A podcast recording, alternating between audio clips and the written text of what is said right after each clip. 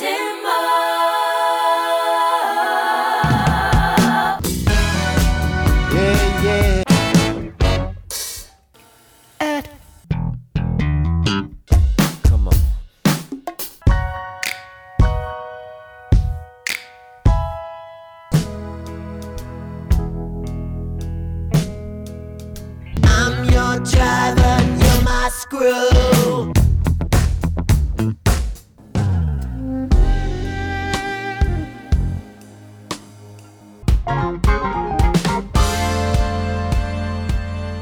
Welcome to Prince Track by Track. I'm your host Darren, and today we'll be talking about When She Comes from Hit and Run Phase 2, recorded on the 12th of March 2010, uh, intended for the album Welcome to America, uh, along with uh, A Thousand Light Years from Here, which later became Black Muse, um, and then eventually re recorded a little bit in autumn 2014 at Paisley Park and released on the 12th of December 2015.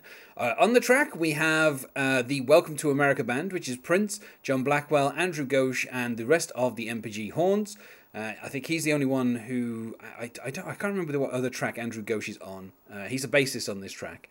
Uh, the track is three minutes forty five, and joining me to talk about today is Erica Thompson. Hello, Erica. Hello. Uh, now, with this being your final appearance on the podcast, as I have been doing with all my guests, um, I'm going to briefly ask you about um, Prince's death. If you can recall where you were when you heard about it, or you know your immediate thoughts uh, in the aftermath of it, and uh, you know kind of uh, how it affected you back then. Um, sure. So I was at work, unfortunately. Um, I'm a reporter, and I had actually just taken that job. Um, and everyone knew that I was a huge Prince fan, and they knew that I was working on a book on Prince's spirituality. And so, getting the news and kind of hearing it around the newsroom, I felt like everyone's eyes were on me and seeing how I'd react to it. And that was just like a really uncomfortable feeling. And I will say, I was numb the entire day at work and um, i didn't want to believe it and it, it's kind of like when michael jackson died it was like you didn't know if you should believe it. And then it turned out to be true and now like tmz is like a legitimate news source because of it. But um so yeah i remember te- people texting me and calling me and saying sorry and my sister was texting me and she's like i don't believe this. I'm sorry. I just still don't believe this. So it was just like a moment of shock and it took a while to sink in. And um then my job asked me to write um like a tribute to him and i at first i didn't really want to do it but i'm glad i, I did it and um, it, it kind of took me a while like i will say the B, um, BET did a Prince uh, tribute um, later that summer, and watching that is when I kind of like finally broke down about it, like when the numbness wore off. So um, yeah, I think that's uh, that's my memory of it. I think as time has gone by, certain things have gotten easier. Like I know there are fans who every year on April 21st, it's a hard day for them. It's not necessarily a hard day for me, but um, little things will hit me, like listening to this final album, Hit and Run Phase 2, or, or listening to When She Comes. It's kind of difficult to do because it's so final. Um, so there are just certain things that are still hard, but the day itself, um, fortunately, has gotten easier for me. Yeah, I think the thing is as well. This is something that other guests have said is like if people knew you were like a Prince fan, then immediately people are all calling you as if like you know a member of your own family has died, and it's like it was it's kind of, it was kind of weird because you know that's like I don't know if it's just all Prince fans, but it's just like if you're a Prince fan, the one thing people seem to know about you is that you're a Prince fan, and so uh, I don't know. It just becomes very easy to identify us.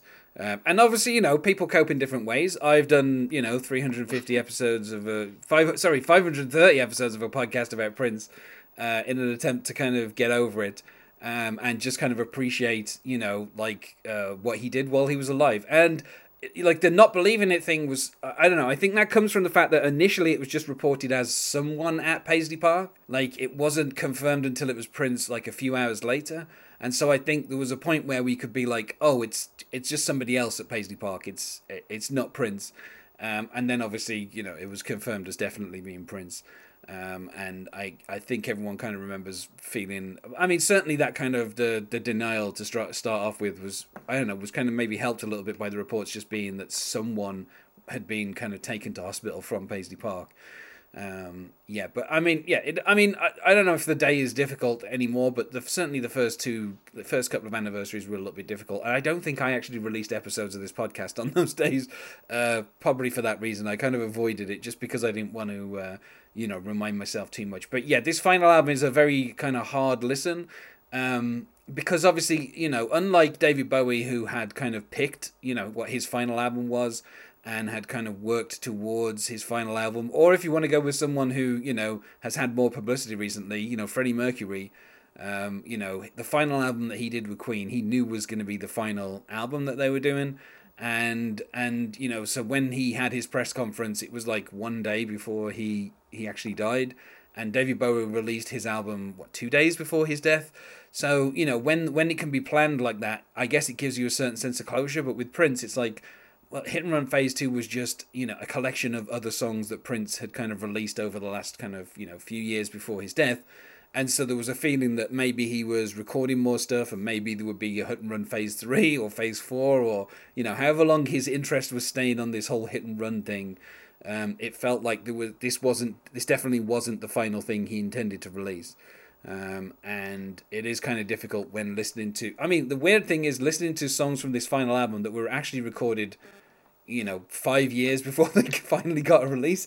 That's the kind of weird thing is there's a few songs on this album that are kind of a lot older than even stuff that was on you know uh, Art Official Age or plectrum electrum or even phase one uh, and so it's kind of odd that it's like the final album is is kind of I don't know classic Prince I guess you know songs that he'd had lying around that he kind of re-recorded a little bit and then put onto a new album um, you know, it feels like that was kind of what Prince would do all the time in the 80s and 90s. And so it's, I don't know, I guess it's kind of reassuring that it's like, well, even towards the end, he was still kind of, you know, had more material that was ready. And he was just like, well, I guess I guess this is an album that I've got to put out.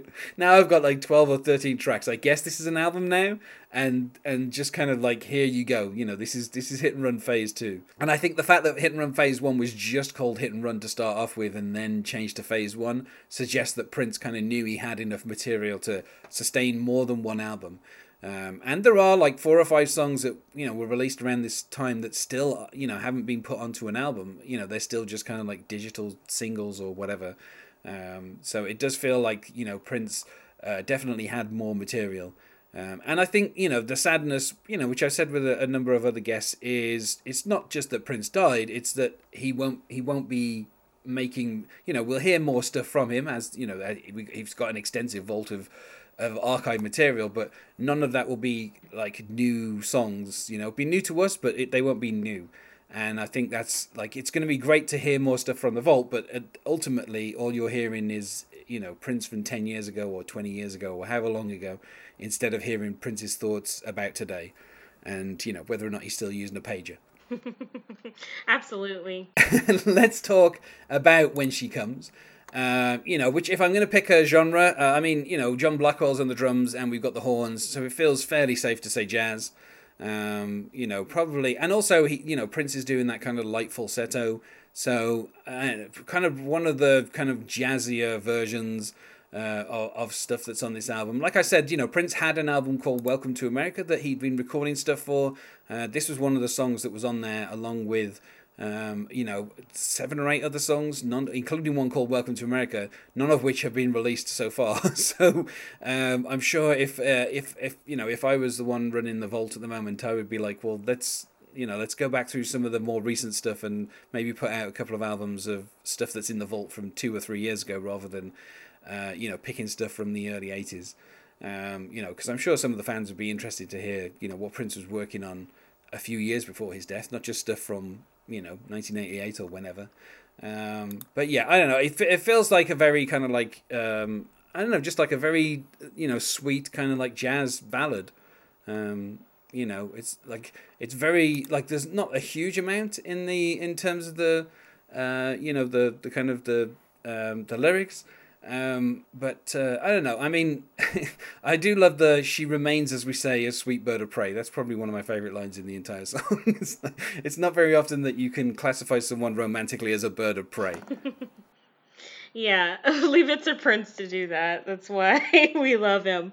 Um, so there was, I would actually classify this song as soul, and um, also the bass player Andrew, I believe he pronounces his last name Goucher.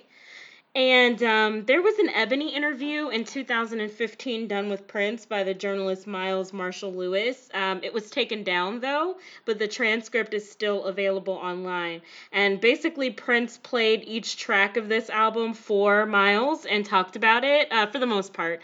Um, so he did mention When She Comes, and he Prince said recording like Al Green. And I mean, this is just the I, I would guess the the most blatant tribute to Al Green's music that Prince has ever done. It's got that gospel style um, with the horns, the way Al Green would do it, and um, also like Al Green, like much like Prince, was a master of the sacred, mixing the sacred and the secular.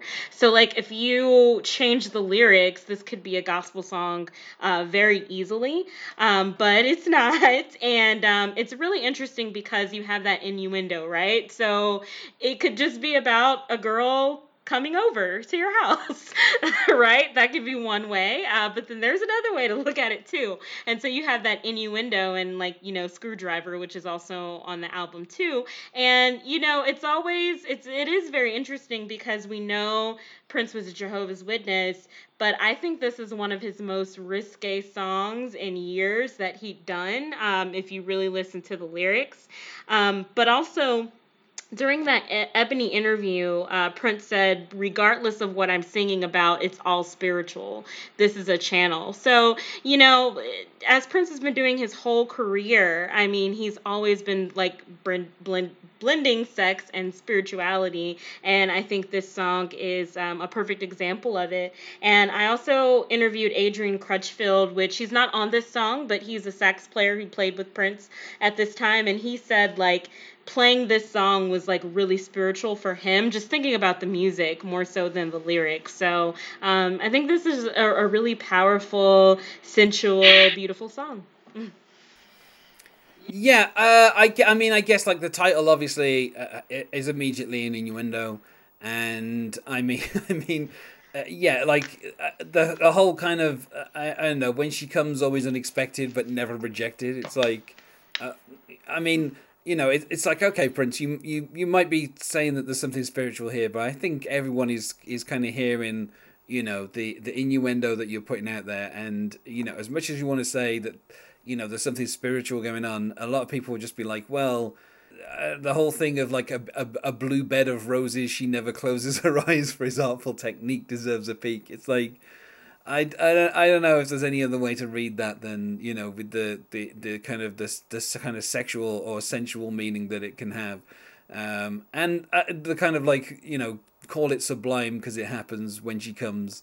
Uh, so oh the sweet, sweet the taste the tears that roll down her face. It's like, I, I mean I don't I don't know if there's a spiritual way to taste people's tears, but um, you know, I, yeah, I, I, I, I, I do kind of love the, the fact that this is such a like, you know, it's not like, um, I, I don't know, I, I love the horn arrangements. I think the thing is as well, you know, uh, from you know from the first time that Prince had kind of horn players, uh, which you know by this point is you know almost like thirty years from from when this song was kind of uh, released, uh, all the way up to the end. I think um, you know obviously, you know, any competent horn players can can kind of um, you know kind of give you a good horn line, but I think it's obvious that you know Prince had a certain a certain skill as an arranger, and being able to kind of um, you know kind of say to them what he needed and kind of where they were to play. And like you say, it does it does kind of have the you know let's get together Al Green kind of horn feel to it, and just kind of the light touch of just not having like overwhelming horns um, you know, being a saxophone player myself, I know that if you if you have more than you know two or three horns together, it can kind of overwhelm everything. And so, just having that kind of light touch of just occasional kind of punctuation from the horns is something that I always like on Prince songs. Um, and then you know, kind of kind of counterpoint to that kind of Prince's you know very kind of I mean he's you know at this point, there's no point kind of beating around the bush. His wonderful vocals, you know, the kind of the the kind of gentle falsetto, and just like I don't know, he just he knows how to kind of you know deliver the lines, and even if maybe what he's saying is uh, a little bit smutty, even though he's pretending it's not. Uh, I think the fact that he delivers them in such a kind of delicate way is probably one of the reasons why you know Prince could kind of get away with stuff like this, where um, you know, I mean, he had an album that was titled "Come," and has like a 15 minute title track that literally at one point has the sound of him eating what sounds like a peach. Uh, like it's not like Prince didn't know what he was doing when he had the title "When She Comes." You know, like I mean, you know, twenty years on, it's not like people are being like, "Wait there." I'm sure he's just talking about people coming over to the house to, you know. But I, I don't know. I still really enjoy this song, even if even if Prince is kind of denying the obvious innuendo in it. Um, and I think you know, just even a couple of those lines, like you know, like "Sweet Bird of Prey," just does make me chuckle a little bit.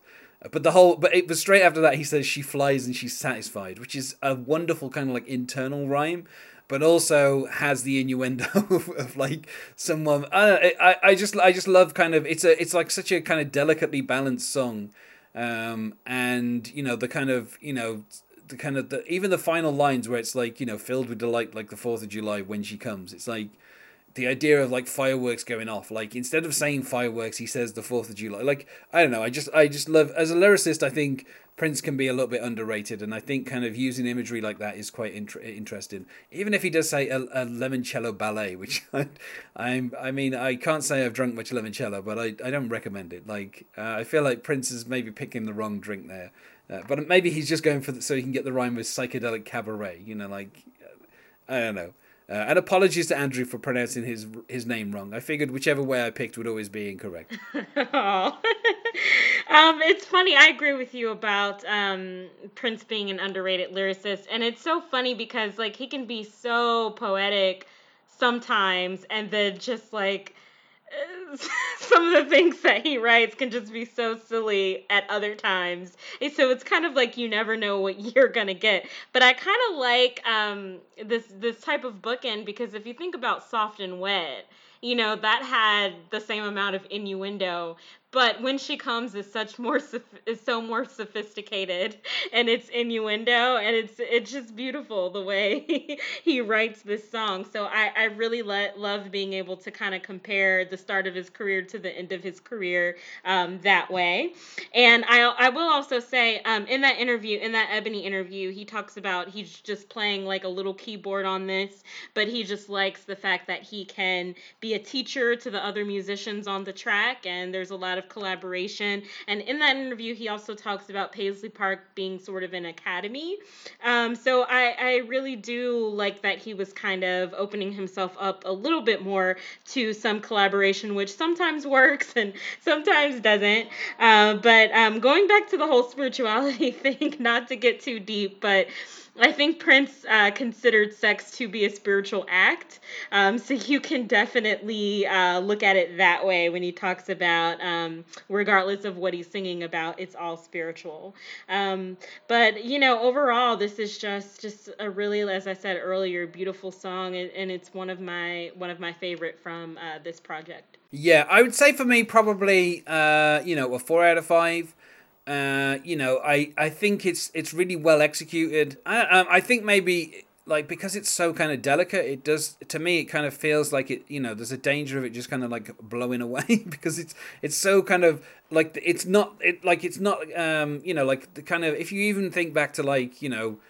Plectrum Electrum, where he's playing like rock for most of that album, and then you think of something like this, and it's so kind of like gentle and delicate and finely balanced and uh, I don't know. It just uh, like I, I don't think it can be a five just because I think um, maybe it's a little underdeveloped. Uh, you know, like it, it feels like maybe the, the, the, there's maybe a couple more verses that he could have kind of if he'd got if he'd got a chance to go back to it and maybe kind of expanded it just a tiny bit. Uh, then maybe it'd be a five for me. But as it is, I feel like you know it's a little tiny bit underdeveloped, and, and so probably can't go any higher than a four.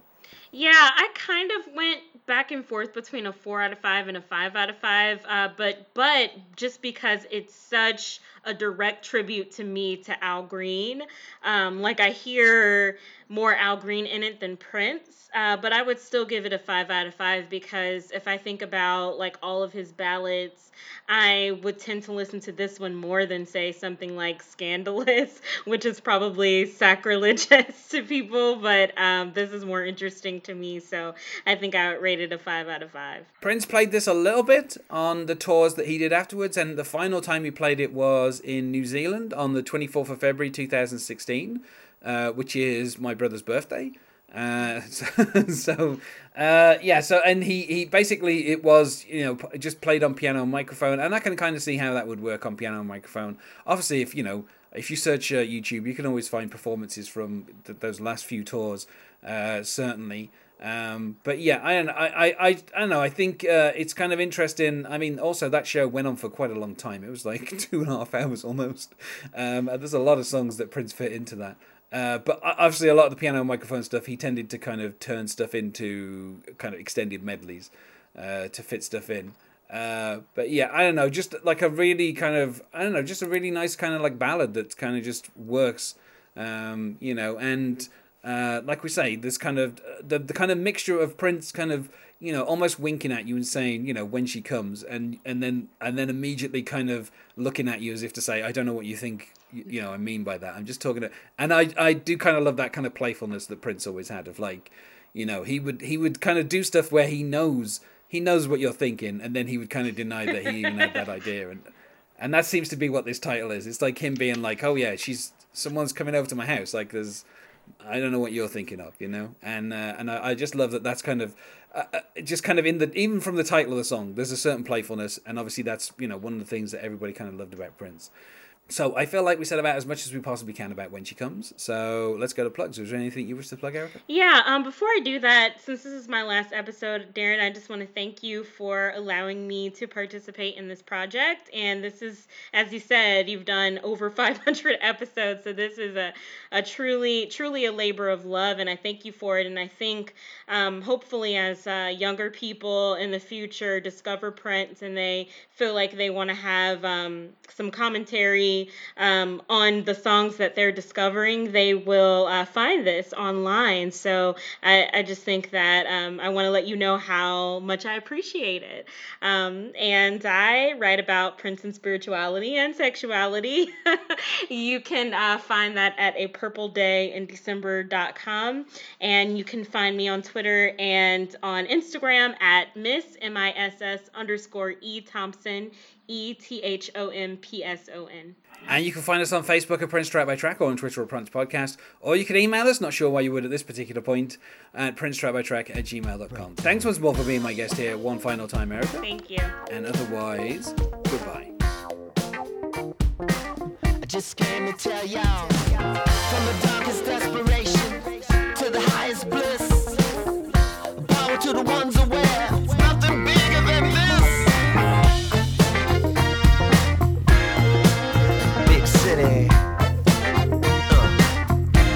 Where's my guitar?